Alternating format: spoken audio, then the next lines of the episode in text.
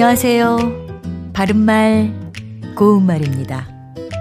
우크라이나와 러시아 사이의 전쟁이 벌써 2년 가까이 계속되고 있습니다. 또 이스라엘과 팔레스타인 사이의 무력 충돌로도 많은 사상자가 나오고 있죠.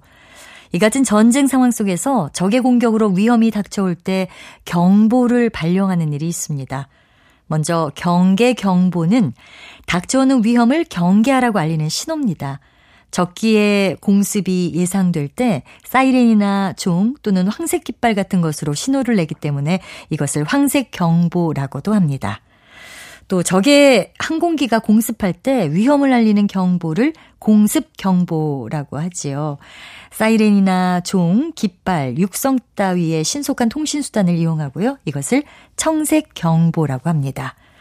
공습 경보란 말에서 공습은 공중 습 격을 줄인 말인데요. 빌공자에 엄습할 습자를 씁니다. 참고로 이와는 다른 한자인 7공자를 쓰는 공습은 갑자기 공격하여 침을 뜻합니다. 예를 들어 채 전열을 갖추지 못한 상태에서 적의 공습을 받았다라고 하면 갑자기 적의 공격을 받았다는 뜻입니다. 그리고 경계경보나 공습경보, 화생방경보 등을 발령했다가 해제됨을 알리는 신호는 해제경보라고 하는데요.